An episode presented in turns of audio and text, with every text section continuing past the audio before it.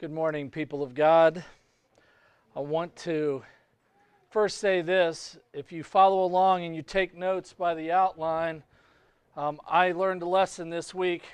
When you copy and paste something, check it. Uh, the uh, title isn't correct and it renumbered everything, so you'll just have to follow along. I'll try to make a point of where we are in the outline. Uh, following the service today, um, I'll share a few things as it relates to what we know with our churches in the Ukraine. Uh, we'll take a few minutes just to uh, let you know about that. Let us ask the Lord to bless the preaching of His word today. O Lord our God, we come into your presence, hungering and thirsting after righteousness, after your justice. O Lord, the heathen rage and take counsel together against you and they seek to destroy your kingdom and your saints. We come to you, O Lord, fervently, asking you to work in our time, in our midst, and through us to accomplish your purpose, to bring forth your justice, and to make known your great salvation. Bless us this day by your word and by your spirit, that day by day we may move in and to your purpose, to do your will. O Lord, in Jesus' name, amen. You know, today we are taking a look at, uh, out of the lectionary, our gospel reading, Luke chapter 4. And I wanted to just say a few things in preparation uh, for going into this. Today we are really going to see our need to know God's Word. We need to know the connections, the themes, and the applications of God's Word. Now, I understand the challenges that we all have. Many of you have small children, and you think, man, I'm busy. And then your kids get a little older, they're teenagers. And then you say, you know, I thought I was busy, but now I'm busy. And then your children grow up, and you're going to say, man, I'm busy, and now I've got grandkids. It's this multiplication factor. At all times in our lives, we will be busy. But we need to take time to stop and study God's Word. That's partially what we do here. It's why we come to Sunday school, it's why we come to church to learn God's Word. But each one of us should be reading it each day and be looking for resources to help us understand it better. So, here today, as we get ready to talk about the temptation of Christ, which, by the way, the actual sermon title was The Temptation of Jesus Spiritual Marxism. And I say that because you're going to see when we get in the midst of this that there is some truth there. But I want us to understand this that this temptation for Jesus was real not some experience that Jesus would simply, in some sort of supernatural and spiritual way, not actually face. Hebrews 4:15 tells us, "For we do not have a high priest who cannot sympathize with our weakness, but was in all points tempted as we are, yet without sin." This was a real issue for Jesus. Jesus had to face this temptation. Philippians chapter 2 verse 5 tells us this. Let this mind be in you, which was also in Christ Jesus, who, being in the form of God, did not consider it robbery to be equal with God, but made himself of no reputation, taking the form of a bondservant, and becoming in the likeness of men. Jesus was fully God, but he was fully man, and he was tempted in all ways. This was real. There's some very important things that we can learn here today, and we are going to be scripture heavy, so I'll speak quickly. It says this beginning in Luke chapter 4 with verse 1 Then Jesus, being filled with the Holy Spirit, returned from the Jordan and was led by the Spirit into the wilderness, being tempted for 40 days by the devil. And in those days he ate nothing, and afterward, when they had ended, he was hungry. And the devil said to him, If you are the Son of God, command this stone to become bread. But Jesus answered him, saying, It is written, Man shall not live by bread alone, but by every word of God. Then the devil, taking him up on a high mountain, showed him all the kingdoms of the world in a moment of time. And the devil said to him, All this authority I will give you and their glory. For this has been delivered to me, and I will give it to whomever I wish.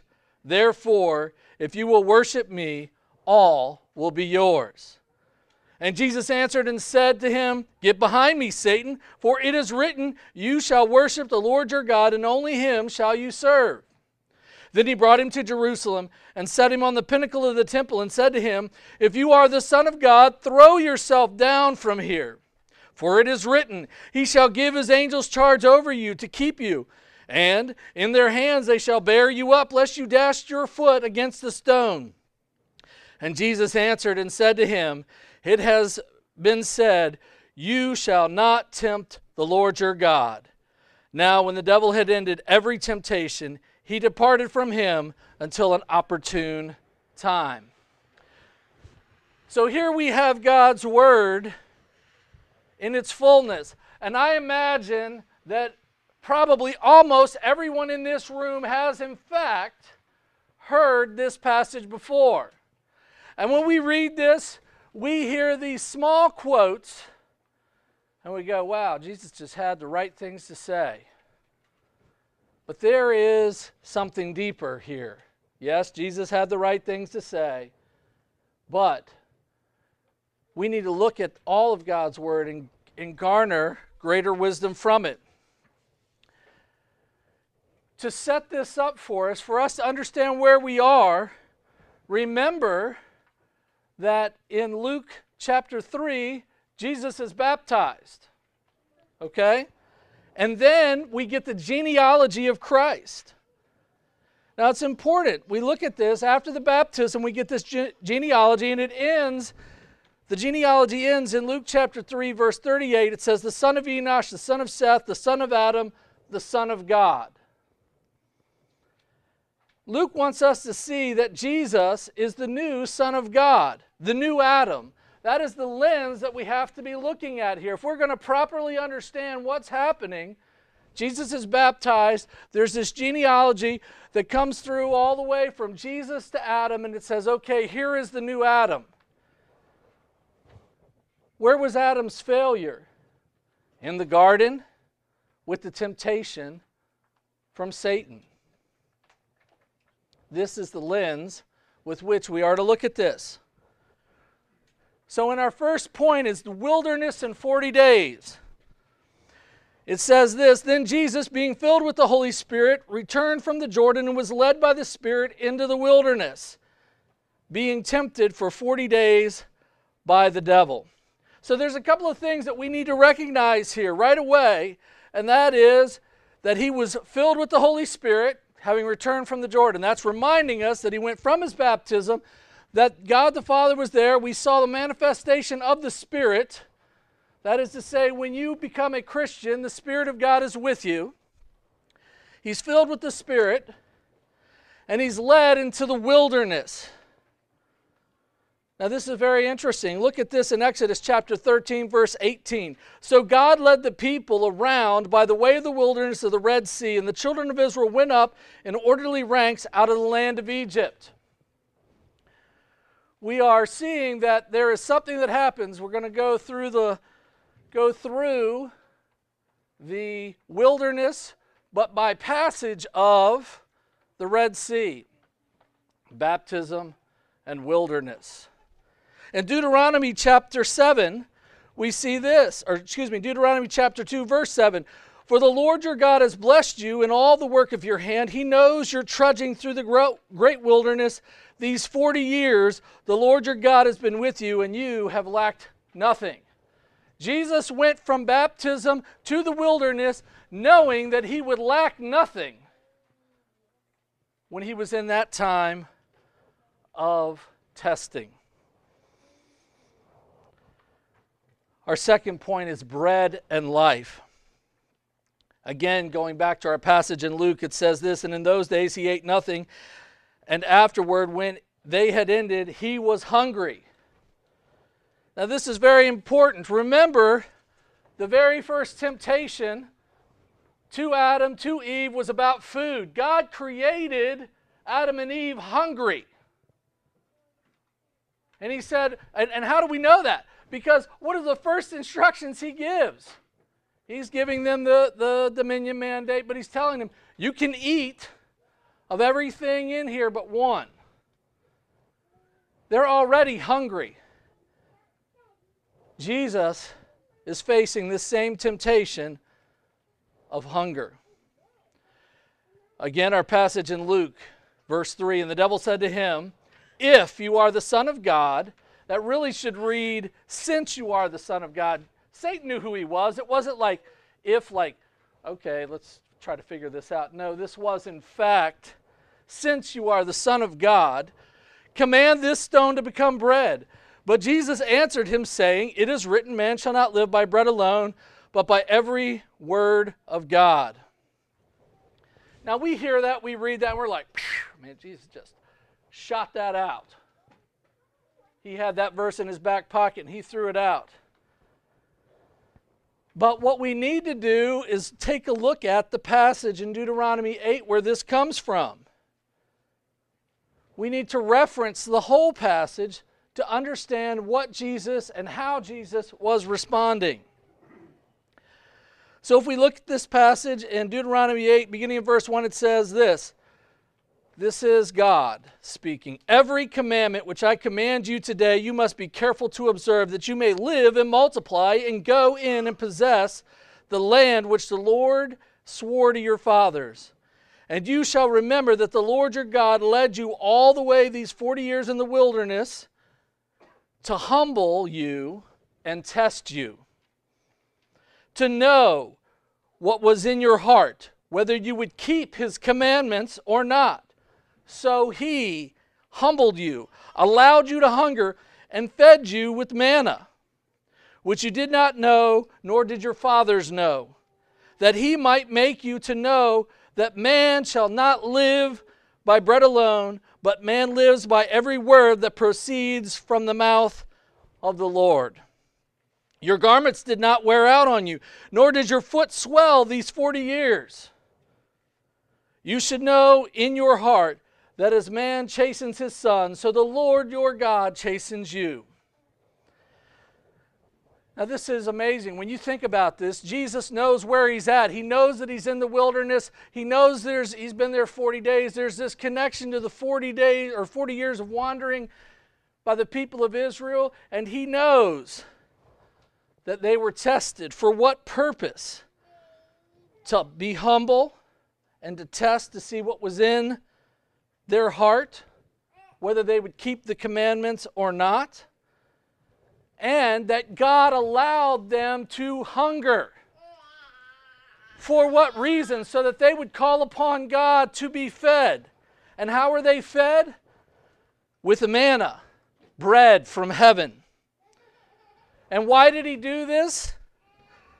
That he might make you know that man shall not live by bread alone, but man lives by every word that proceeds from the mouth of the Lord. Remember, he talked about God promised this land to you. So if He's leading you there, He will, in fact, if you believe Him and follow Him, you will, in fact, know that your needs will be met. That He will feed you, He will care for you. So much so that their shoes didn't wear out and that their feet did not swell. Now, those of you that work on your feet or have worked on your feet, that'd be a great thing, wouldn't it? But that's a reality. They marched around the desert for 40 years and their shoes didn't wear out and their feet didn't swell. They didn't even think about that. They didn't even notice that. Why? Because they were worried about their hunger, this thing right in front of them. And God even met that through miraculous means. And why does He do this? you should know in your heart that as a man chastens his son, so the Lord chastens you. God is not testing you like he is teasing you, but rather to grow you to maturity. Adam, when he faced this temptation, was full grown in his body, but he needed to mature and grow in the Lord. We do profit from our trials. James 2 2 says, My brethren, count it all joy when you fall into various trials. This word trial here is of a man's fidelity, his integrity, virtue, consistency. It's an enticement of sin, temptation, whether arising from the desires or from the outward circumstance. This word trial, sometimes we look at it and it's like, oh, God's putting a trial on me. Sometimes it's an enticement and a sin so that we may grow. Continuing on with James chapter 2 verse 3, knowing that the testing of your faith produces patience, but let patience have its perfect work. If you were in Sunday school, we talked about this word perfect, and you'll hear me say this every time you see this word perfect, you need to check it out. Because in most cases, when God is talking about you being perfect, He's talking about you being mature, you growing in faithfulness to Him. It's not some sort of, I am now sinless. We all know that until we are at the resurrection and fully restored and made whole in God, we can't achieve that. And so sometimes we become overwhelmed. We say, I can't do this at all.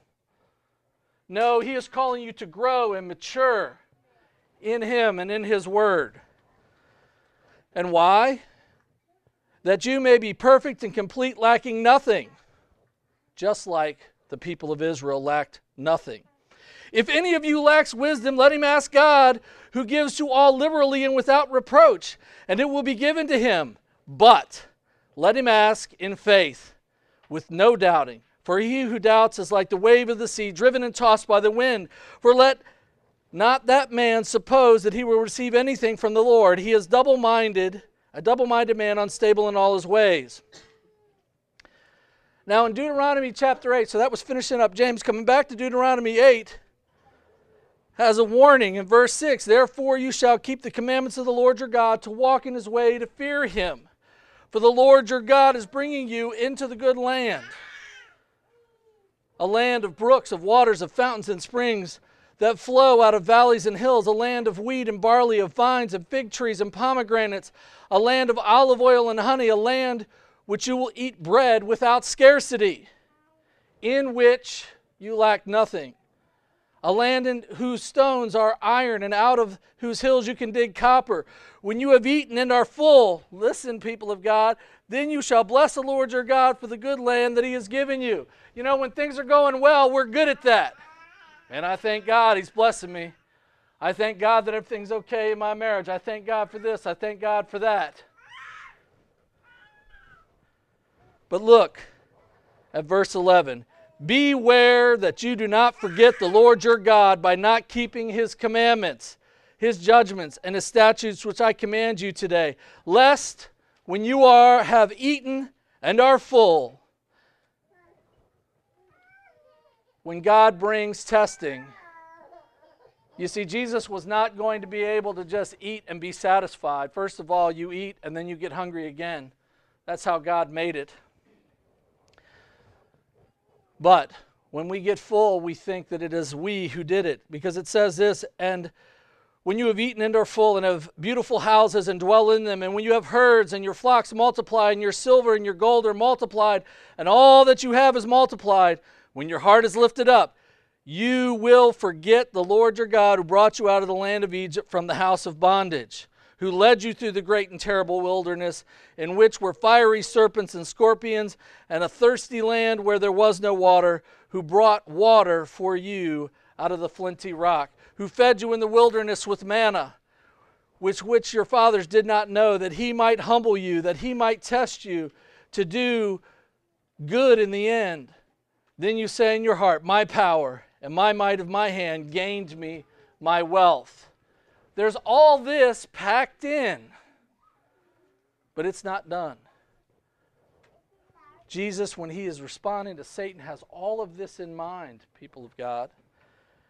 It says this And you shall remember the Lord your God, for it is he who gives you power to get wealth, that he may establish his covenant, which he swore with your fathers, as it is this day. Then it shall be, if any if you by any means forget the Lord your God and follow other gods and serve them and worship them, I testify against you this day that you will surely perish. As the nations which the Lord destroys before you, so you shall perish because you would not be obedient to the voice of the Lord your God. Now, this bread is more than food for the stomach. It is all that God provides. See, Satan wasn't just tempting him with an immediate, you got a little hunger in your tummy. He was tempting him with, where does everything come from? Where does the breath of life come from that you have? Where does all the blessings that you have, your house, your belongings, your children, all the things that God multiplies, where does this come from? It comes from God. Do not forget when your stomach is full, but recognize that it, the, the blessing, your strength, everything you have comes from the Word of God. Point number three the equality of Satan. Now, this is where I think Marxist thinking comes into play. What does Marx want to do? He wants to make everybody equal. Everybody's equal.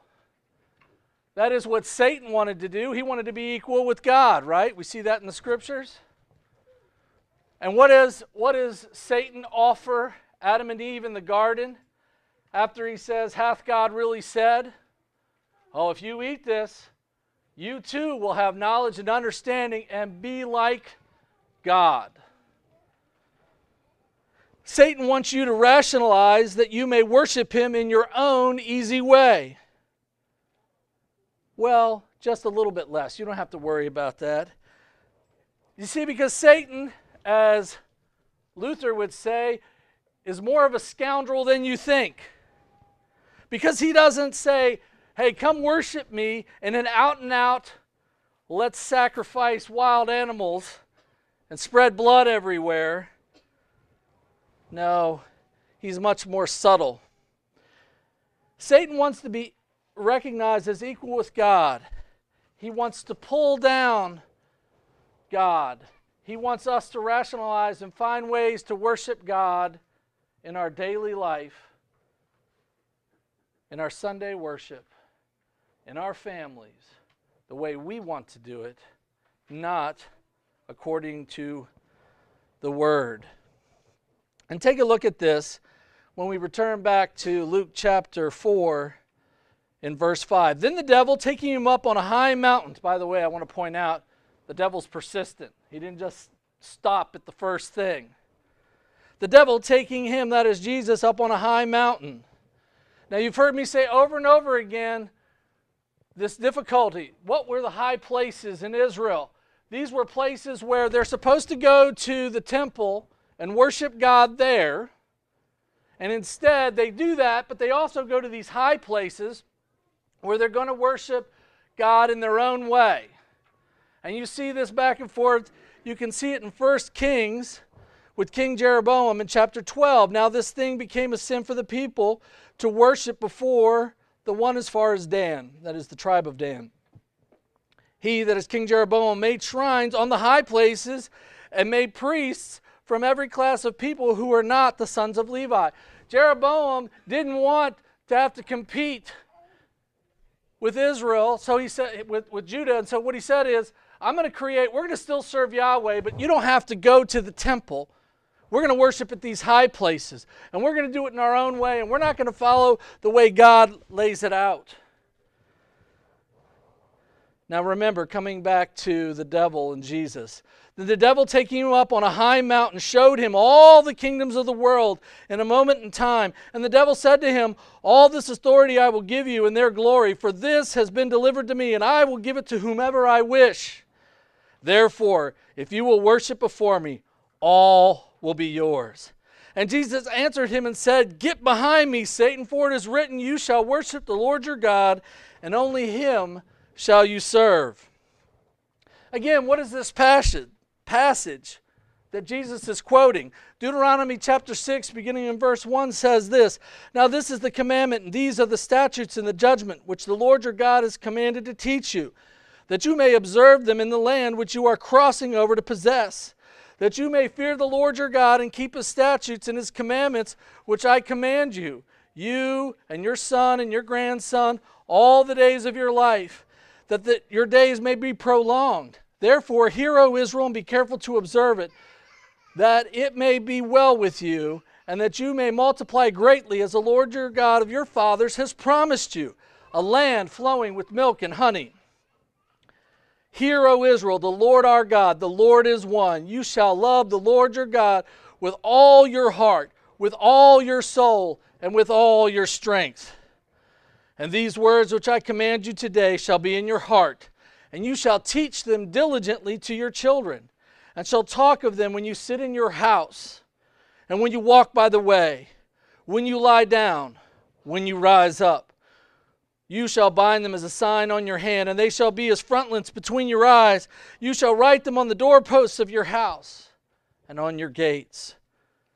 So it shall be when the Lord your God brings you into the land which he swore to your fathers, to Abraham, to Isaac, and Jacob, to give you large and beautiful cities which you did not build, houses full of good things which you did not fill, hewn out wells which you did not dig vineyards and olive trees which you did not plant. When you have eaten and are full, then beware lest you forget the Lord brought you out of the land of Egypt from the house of bondage. You shall fear the Lord your God and serve him and take oaths in his name. You shall not go after other gods, the gods of the peoples who are all around you. For the Lord your God is a jealous God among you, lest the anger of the Lord your God be aroused against you and destroy you in the face of the earth. You shall not tempt the Lord your God as you tempted him in Massah.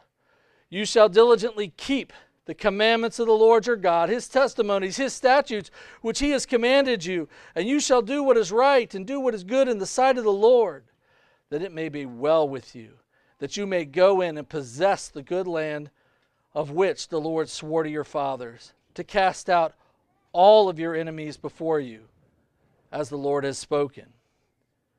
Now, this is interesting. We've, co- we've covered a lot of ground here, but there's something bigger going on. When Jesus is responding to Satan, he is responding with these verses, but it's packed with here's the whole story. There's more going on here, there's more we need to know and to think about. And at the end of this passage, it says, Man, he's gone on and read a long way. But verse 20 tells us this When your son asks you in time to come, saying, What is the meaning of these testimonies and statutes and judgment which the Lord our God has commanded you? You see, part of this is, people of God, we are to be living and obeying God's word in such a fullness that our children see, and they're going to ask. And so we need to be ready. Then you shall say to your son, We were slaves of Pharaoh in Egypt, and the Lord brought us out of Egypt with a mighty hand, and the Lord showed us signs and wonders before our eyes, great and severe against Egypt, Pharaoh and his household. Then he brought us up out from there, that he might bring us in and give us land that he swore our fathers. Now I want to say this what is it that Satan, what is it that Christ's work has delivered you from? What slavery has the Lord saved you from? We need to talk to our kids. Parents, don't wait. Don't say, oh, I'm going to talk to my kids about all these things later. Speak into their lives. Speak about what the Lord has delivered you from. You don't have to get into every little detail. But I do want to say this. If you do this, you're going to have to be transparent. If you want them to listen, human life says you're going to sin against them. You're going to lose your temper. You're going to be angry when they don't do what you're asking them to do. When you sin against them, repent, ask for forgiveness, teach them the way of the Lord. these things will take root in that way.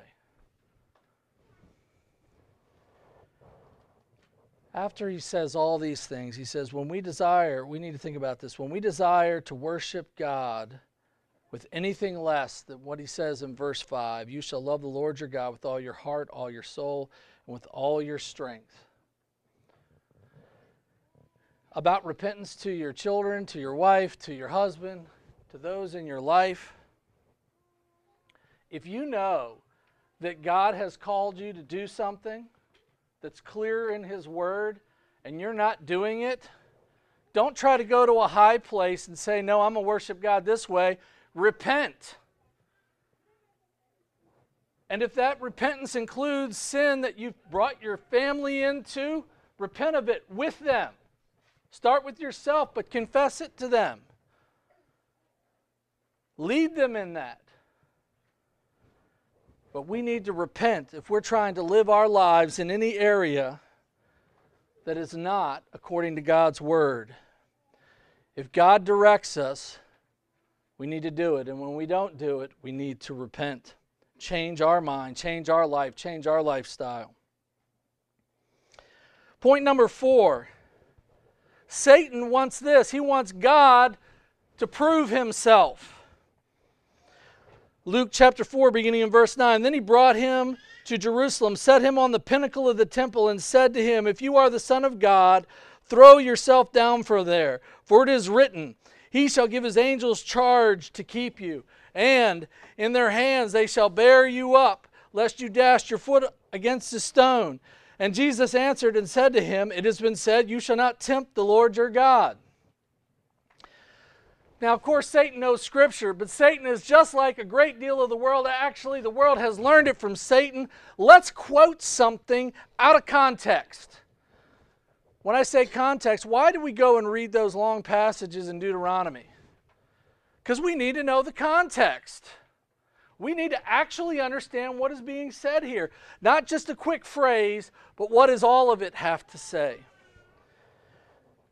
Now, this is really important because Satan does know the scripture and he's going to use it. If he can't shake you any other way, he's going to come at you and say, Hath God really said?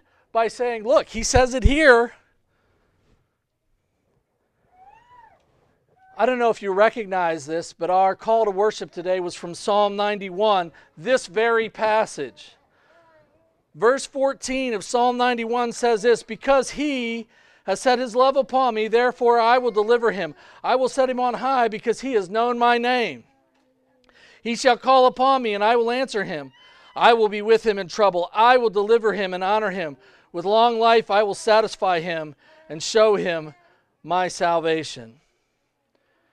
Satan wants Jesus to compromise himself by rationalizing, You are the Son of God. You can get God to prove himself and therefore prove you. We, like Israel, want God to prove himself, and then we will believe. If he is God, he will do this thing for me first, and then I will obey him. And what was his response? You shall not tempt the Lord your God. What is this? Deuteronomy chapter 6 tells us about this and tells us don't tempt him as you tempted him at Massah. He says this in Leviticus 17. I'm just going to highlight this. The people of God were thirsty. The people of God needed their needs met, but they grumbled and complained. They didn't say, Wait, look at all that God has done. No, they went and complained. And it was driving Moses crazy. And Moses said, What am I going to do with these people, Lord? And the Lord said to Moses, Go on before the people and take some of the elders of Israel, and also take in your hand your rod with which you struck the river, and go. Behold, I will stand before you there at the rock in Horeb, and you shall strike the rock, and water will come out of it, that the people may drink. That the people may drink. Now, this is very interesting because we know from 1 Corinthians chapter 10, Paul tells us, gives us more understanding here. That rock, that was Jesus. That staff striking Jesus, God was saying, I'm going to give you waters to drink by striking the rock, my son, which, by the way, his spirit stood because it says, I will stand before you. So Moses is standing here. Here's the rock. Here's the Spirit of God in the cloud. Here are the people. It was always God's plan to strike and bring suffering to Christ, to bring life to the people of God. And the water flowed, and the people lived.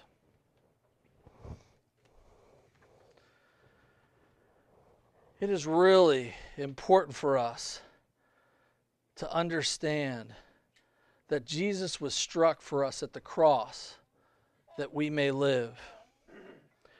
Genesis chapter 3, verse 1 tells us this Now the serpent was more cunning, that is, subtle and shrewd, crafty, sly, sensible, rational, than any beast of the field which the Lord had made. And he said to the woman, Has God indeed said? And the serpent said to the women, You shall surely not die. Now, listen, people of God, Satan was used in Scripture. Jesus used Scripture to defeat Satan. We need to know God's Word.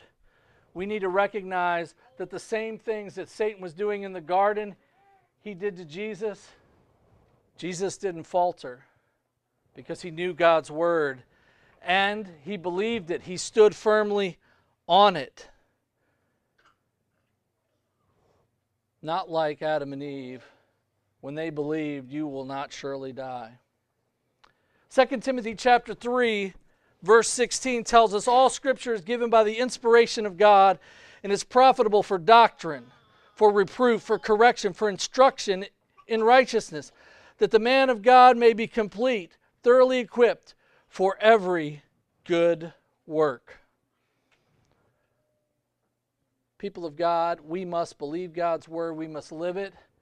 And any time the sensible thing and the rational thing that Satan brings along through whatever means, the ease of you, you're okay, you're filled, you're, you're successful, or this is the way to success is through these means, don't believe it. Stand on God's word, know God's word. It's for doctrine. That is a place to stand. What is doctrine about? It is the principles of God's word that we can stand firmly on and not retreat. But it's also for reproof and correction. Reproof and correction for ourselves, for our families, for this church, and for our greater community to the very ends of the earth. If you're not convinced, take this week and read Psalm 119 and then read Ephesians chapter 6 and read it again and read it again. Ephesians 6 tells us that it is the Word of God which is our sword. Finally, what does this all mean? Simply this we need to know and obey God's word regardless of our circumstances. Second, there is a necessity for worship. No area of your life should be outside of God and His Word. Remember what the passage said all of your heart, mind, soul, and strength. And don't forget this. Thirdly, Satan is a liar. In 1 Timothy chapter 1, it tells us that God cannot lie. He loves us. Life and blessing with joy and gladness is found in obedience to the Scriptures. And after all of this, we see that Jesus sends Satan away. Satan is defeated. Jesus didn't falter. But it's so interesting. If you stop right there and you just walk away from it, you don't read that last verse, you miss something very, very important. Was Jesus going to be tempted again? We all go, oh, yeah, yeah, at the end of his life. He was tempted in the Garden of Gethsemane, right? We think about that. No, it was much sooner than that. The last verse is verse 13. Now, when the devil had ended every temptation, he departed from him until an opportune time. Sometimes we say, okay, God, I recognize I've been doing things wrong. I've sinned. I repent. I want to do the right thing. And then all of a sudden, temptation is right there in front of us again, right then and there. You're going to leave out of here today and be tempted in some way this afternoon, tomorrow, next Saturday night to stay up too late and struggle to stay awake in church on Sunday. Had to throw that in there. But here's the thing you know when the opportune time was for Jesus? He comes down from there and he starts preaching. And the first place that gets named where he goes is Nazareth. He goes right in there, and they are all about trying to make him their king their way, not God's way. And when he rejects that, they rush him up on a mountaintop, a hillside rather, a cliff, and they're going to throw him off. But he is going to walk in obedience to Christ, and he stops and puts his feet down and turns around and walks directly through that crowd, it says. Temptation, when you repent of your sins, temptation is going to come upon you so that the Lord may build you up into maturity. Trust that. The opportune time is coming upon you. But thanks be to God, He's merciful. If we repent of our sins, He is faithful and just to forgive us. Let us pray. Heavenly Father, we give you praise. We thank you that you sent your Son who was able to not falter in temptation. Lord, I pray that we would in turn follow your Son's life, embrace the Word, believe your Word, live your Word. And we thank you that through his faithfulness to you and your Word and your promises, that our sins are forgiven and that we may come in peace to you. In Jesus' name, amen.